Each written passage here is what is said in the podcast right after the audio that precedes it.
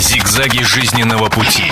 Ситуации, требующие отдельного внимания. Информационно-аналитическая программа «Особый случай». Радио телевидение «Комсомольская правда». Мы приветствуем всех, кто нас слушает и смотрит. Тема миграции сегодня будет обсуждаться в прямом эфире радио и телевидения «Комсомольская правда». Но для начала, как всегда, небольшой сюжет смотрим и слушаем.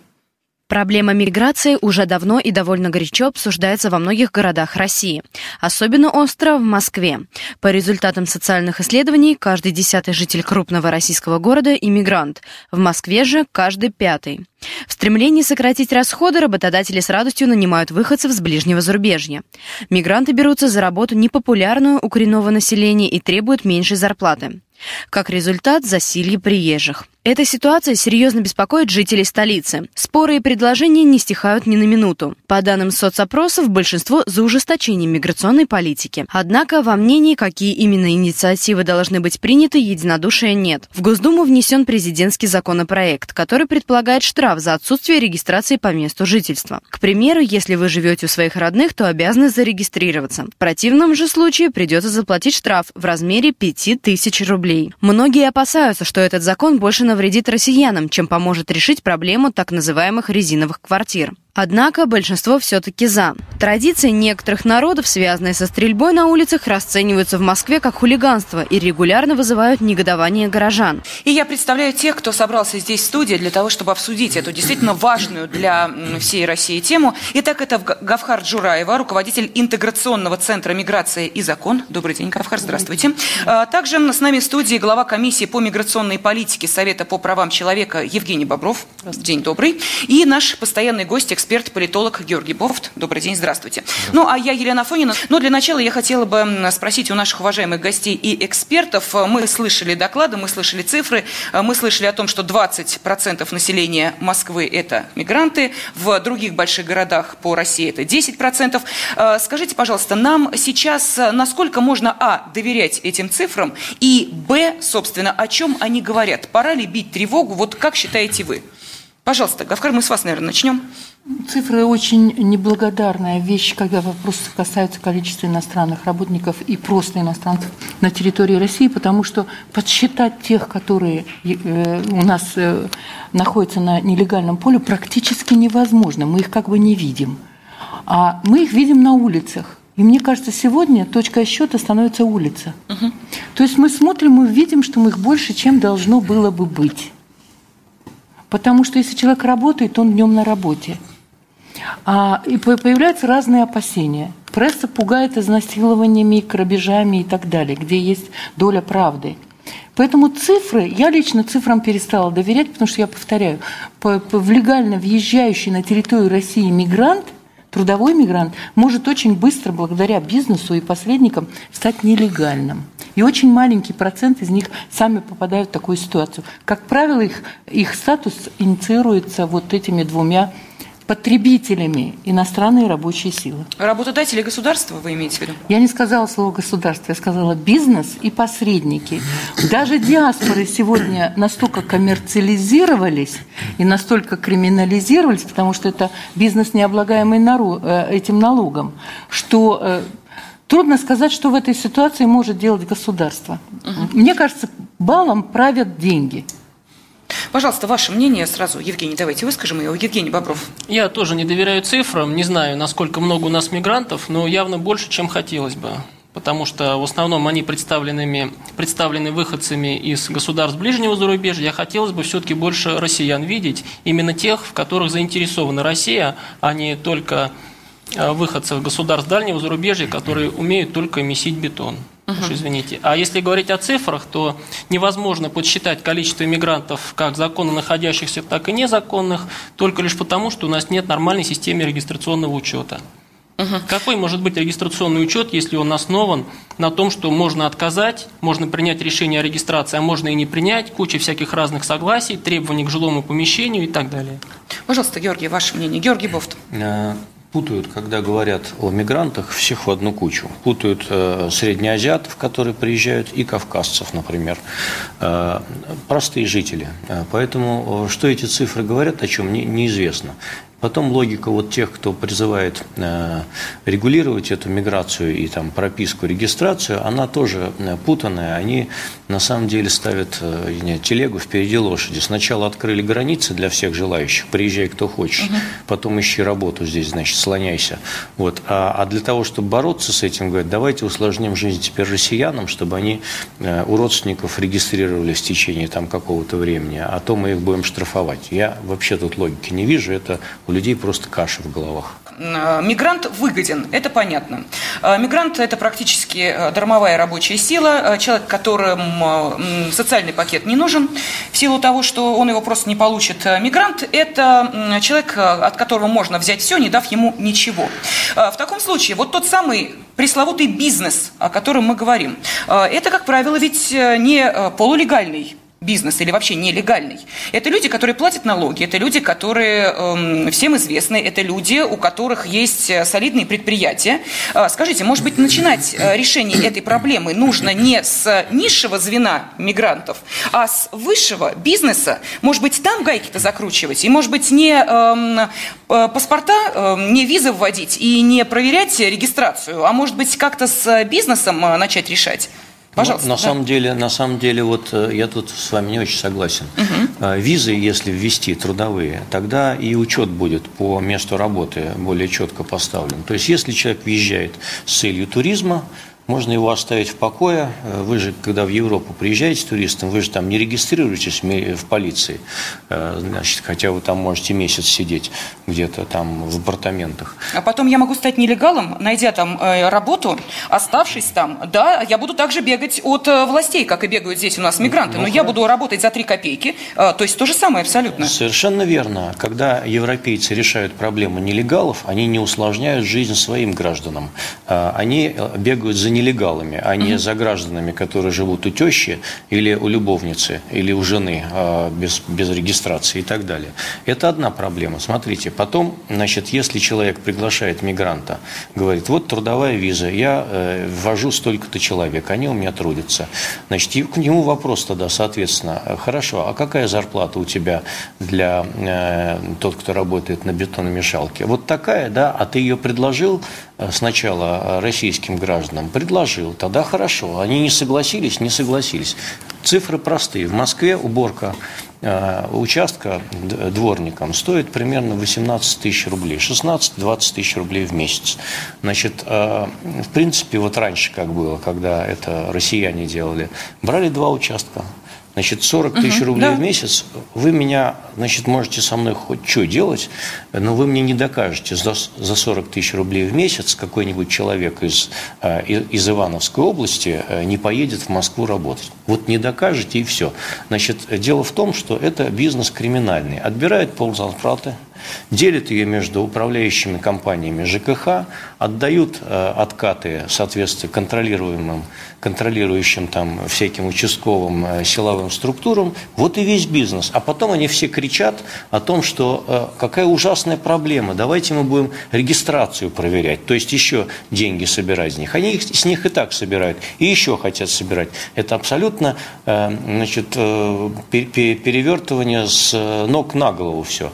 Если трудовые визы будут введены, э, то они э, более четко учитывают ввоз рабочей силы. Кто ввез, сколько ввез, по каким ставкам, какая зарплата, э, как эта зарплата платится, лучше безналичном, безналичной форме и так далее. Если конкуренция реальная со стороны э, внутренней э, трудовой силы и так далее. А россиян надо оставить вообще в покое э, и не, не, не усложнять им жизнь, чтобы они все время в каждом случае свои переезды ходили, отмечались все время. Георгий, ну я вижу, что с вами Гавкар не согласна. Она уже несколько раз покачала головой, что означало, что у нее есть что возразить вам. Пожалуйста. Да, вы знаете, я согласна в том, что надо наводить порядок, но трудовые визы, исходя из нашей практики, мало что дадут, потому что это очень маленький процент трудовой миграции, и мы пытаемся наладить этот цивилизованный выезд не одно десятилетие уже, и это не работает.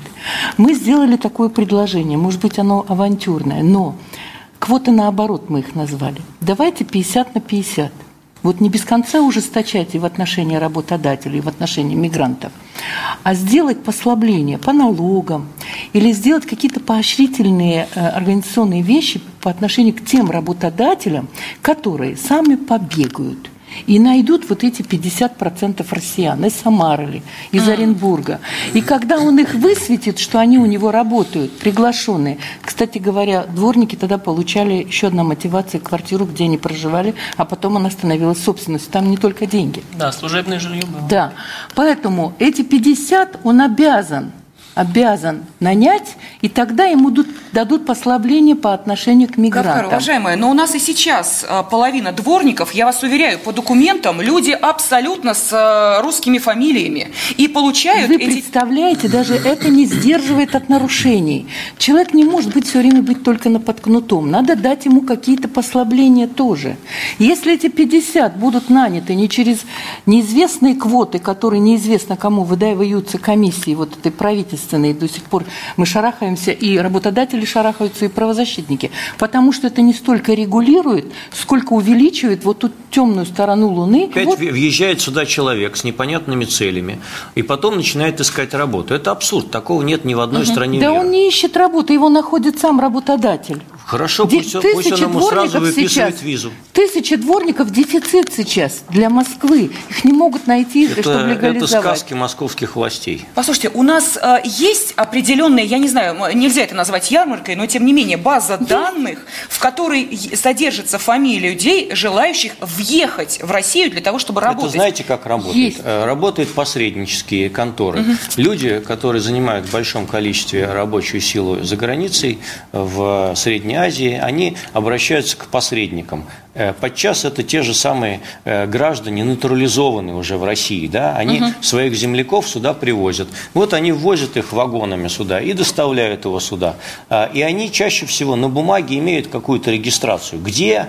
Значит, половина фирм, которые, это держится э, ФМСом тем же самым, кормушки, эти регистрации. Поэтому на бумаге у них все чисто. А проблемы есть. Мы хотим, чтобы бумаги выправить или проблемы решить. Вот о чем и вопрос, да. Вы понимаете, так как мы работаем непосредственно с мигрантами, там э, сказка это не сказка, это на самом деле ежедневная реальность, смотреть им в глаза и доказывать, что надо жить на законных основаниях и не совершать всяких преступлений. Но если мы не дадим работодателю тоже выправиться, потому что удавка на шее у малого и среднего бизнеса – это квоты. Они, им приходится обходить в любом случае. Угу. Ну, мы считаем, что пол равновесие пряника и кнута это больше даст эффекта в России, чем если только бесконечно ужесточать. Работодатель платить должен за каждого нелегала на своей строительной площадке, вы не поверите, 800 тысяч за каждого. Ну, вы хоть раз видели случай, когда он заплатил? Они платят не 800 тысяч, они платят, приезжает рейс, собирает по 2000 с носа смог. и уезжает. Он не смог прорваться через квотирование, потому что, я повторяю, попасть попасть в эту систему, она очень сомнительная, эта система. Никогда не знаешь, тебе дадут эту квоту или не дадут. Я вот вынуждена защищать работодателей. А если он будет знать, что если я легально найду, допустим, пять человек, и мне спокойно дадут жить без всякой комиссии, я смогу нанять иностранца, он, по крайней мере, будет более свободен. Тогда объясните мне, почему при существующих порядках вы говорите, да, определенное квотирование, рабочих не хватает. Правильно? По этой квоте, ну, надо больше.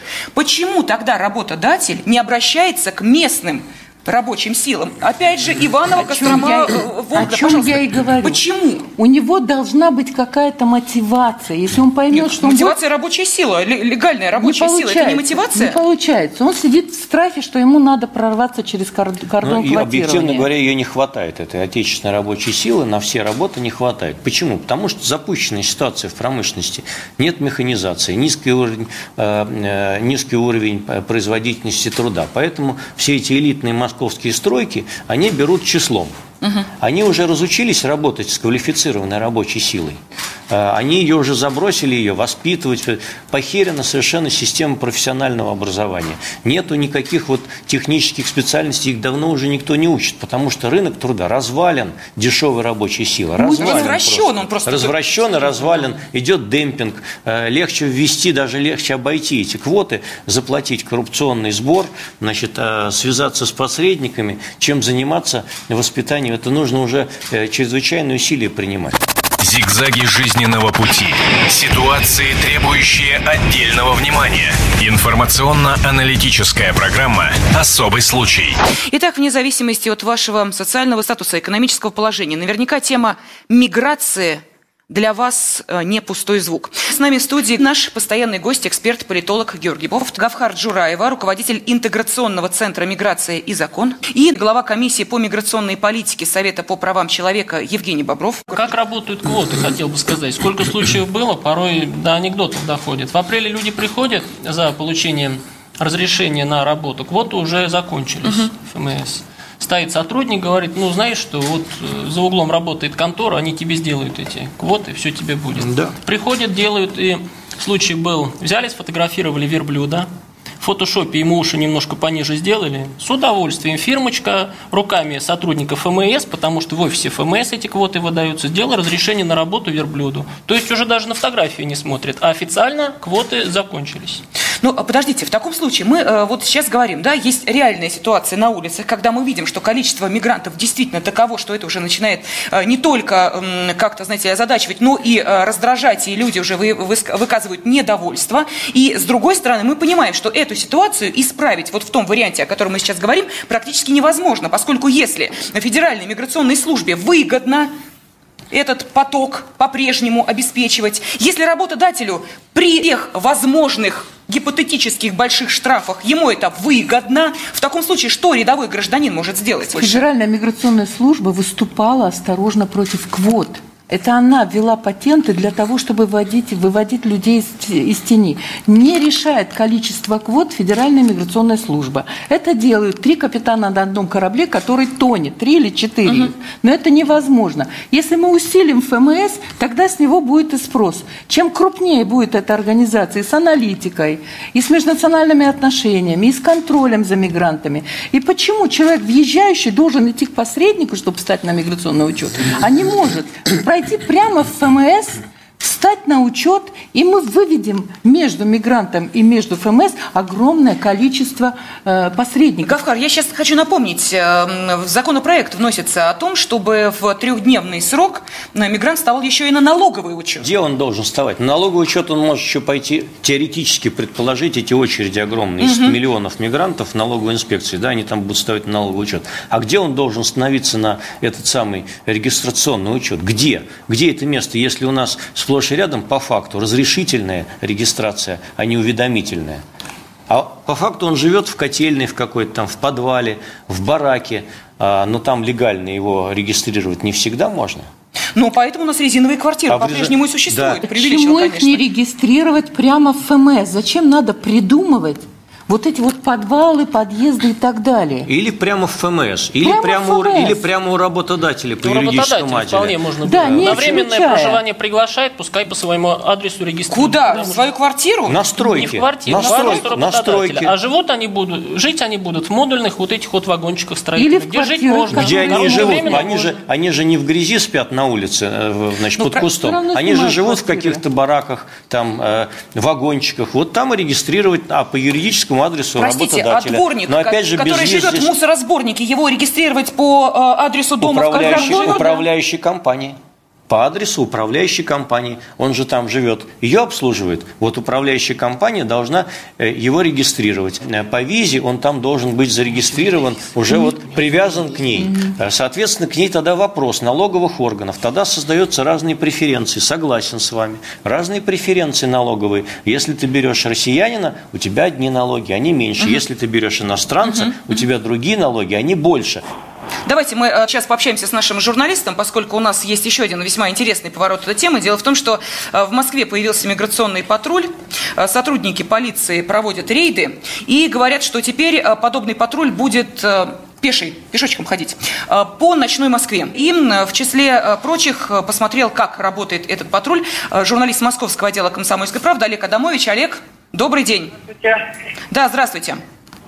Ага. Ну, единственное, хочу сразу сделать пометку, что э, не полиция, а Федеральная миграционная mm-hmm. служба. Да, действительно, вчера был устроен рейд на Казанском вокзале. Э, инспекторов ФМС вместе с представителями народной дружины собственно, патрулировали здание вокзала и э, собственно говоря, искали приезжих без документов. Вот. За примерно два часа этого рейда ему удалось задержать 10 человек. У всех, у них не было документов, и всех их доставили в полицию для выяснения личности. Я слышал вот предыдущий разговор о том, что э, кто должен контролировать. И вот э, пока мы, собственно говоря, оформляли этих нелегалов, и я общался с инспекторами ФМС, они, собственно говоря, сказали, что главная проблема в том, что их недостаточно численность московского ФМС, включая бухгалтерию и руководство, это 30 человек. Такое количество физически не может переловить миллионы гастарбайтеров, которые есть в Москве. Там на одного человека получается, по-моему, больше 6 тысяч приезжих. Но это получается, что, эм, что предлагается? Э, увеличить количество сотрудников, э, которые в Федеральной миграционной службе э, работают, и чтобы на каждого мигранта было по одному сотруднику, чтобы он его судьбу, что ли, нет, отслеживал, или как? Нет, конечно, не на каждого мигранта по одному сотруднику, но чтобы соотношение было хотя бы не один к шести тысячам. Uh-huh. Вот. Во-первых, увеличить да, количество сотрудников в ФМС.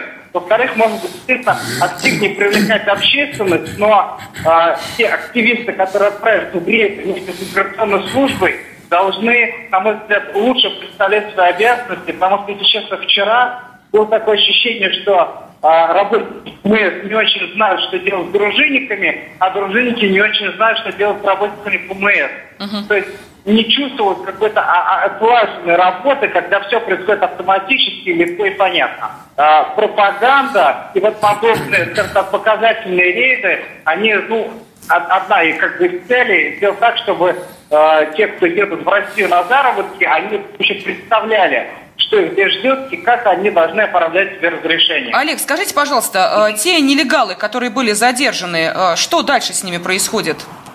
А, кстати, на самом деле судьба нелегалов в нашей стране достаточно вольготная. Первое, значит, задержание без документов, штраф от 3 до 5 тысяч рублей. Uh-huh. Э, ну и, соответственно, выяснение личности. Даже человека отпускают.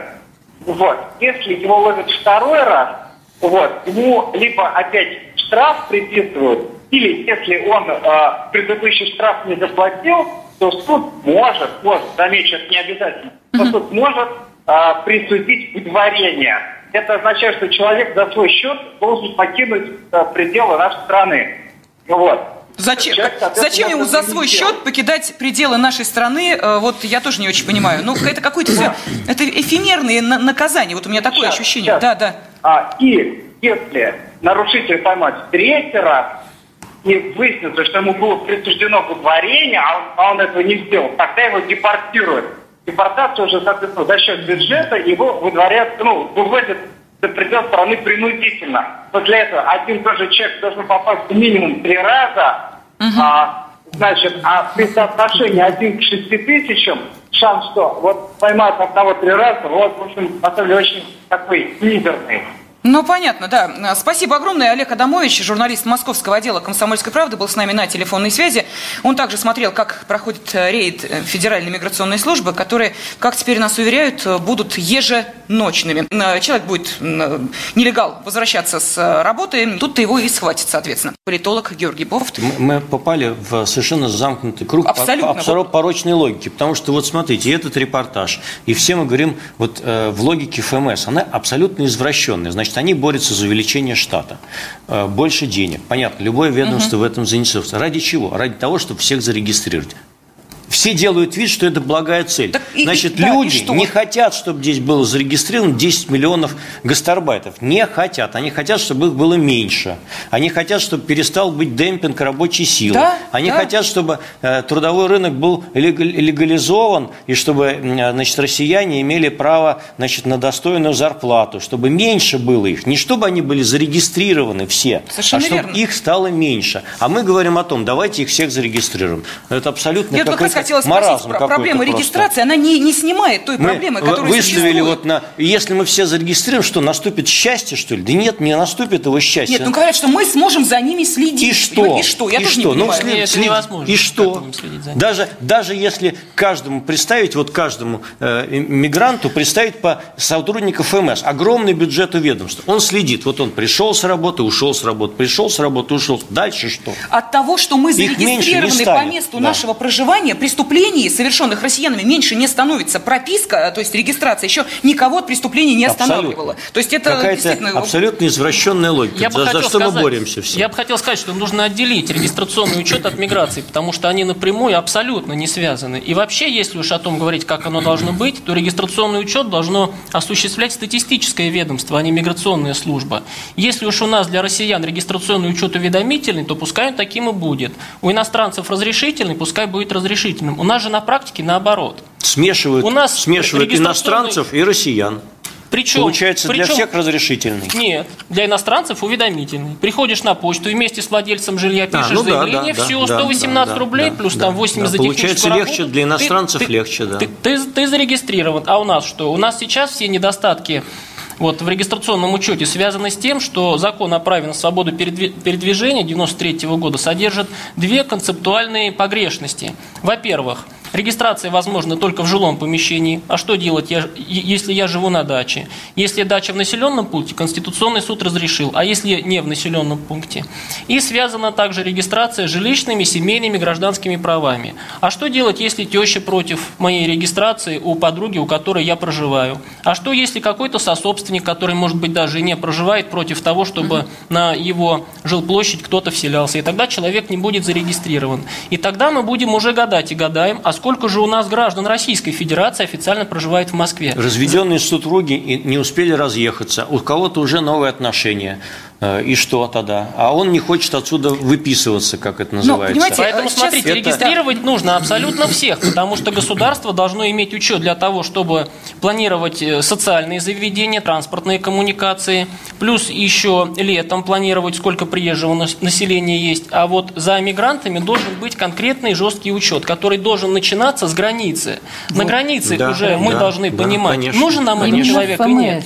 Конечно. Если он приехал месить бетон, нужно определить количество таких людей, которые приезжают Основание для въезда какое? А вот все остальные пускай приезжают, и мы должны их с распростертыми объятиями принимать, потому что хорошо, когда у нас даже за пределами Советского Союза есть еще умные, здравомыслящие советские люди, для которых российская культура родная, и они готовы реализовать свой потенциал на благо нас с вами.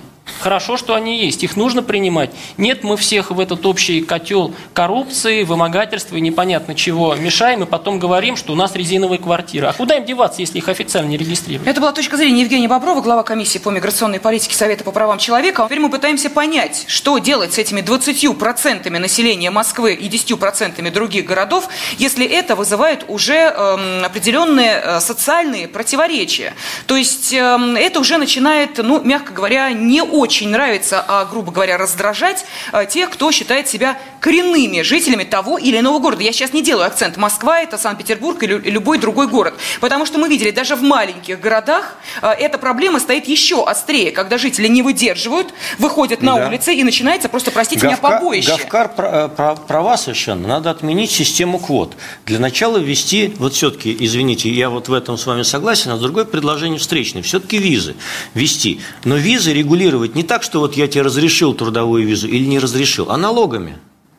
Вот ты используешь иностранного рабочего сил, пожалуйста, по визе приглашай такого-то, такое-то количество, по визе они въехали, но ты на них платишь большие налоги. А, Это была э, точка зрения политолога Георгия Бофта. Ну, пожалуйста, вот давайте, у нас остается меньше минуты. А, Гавхар Джураева, руководитель интеграционного центра миграции и закон. Вот что вы скажете по этому поводу? То есть насколько социальная активность важна э, людей в этом вопросе? Или довериться властям все-таки? Социальная активность э, горожан обязательно должна сочетаться с нормальными инициативами власти. Тогда мы чего-то добьемся. А когда власть может говорить одно, бизнес говорит совсем другое, исходя из своей выгоды, а люди только возмущаются и ходят, толка не будет. Поэтому я приветствовала появление я бы сказала, не миграционных патрулей, а народных дружин, куда бы входило все. И в том числе они бы отслеживали нас- насилие по отношению к работающим мигрантам. То есть, если мы возьмемся все вместе, все получится. Регулируемая миграция должна быть прозрачна. Проблема, что никто не понимает масштабов этого бедствия. Но в любом случае мы об этом обязательно поговорим, видимо, уже в следующий раз. Спасибо всем, кто был вместе с нами. Зигзаги жизненного пути. Ситуации, требующие отдельного внимания. Информационно-аналитическая программа «Особый случай».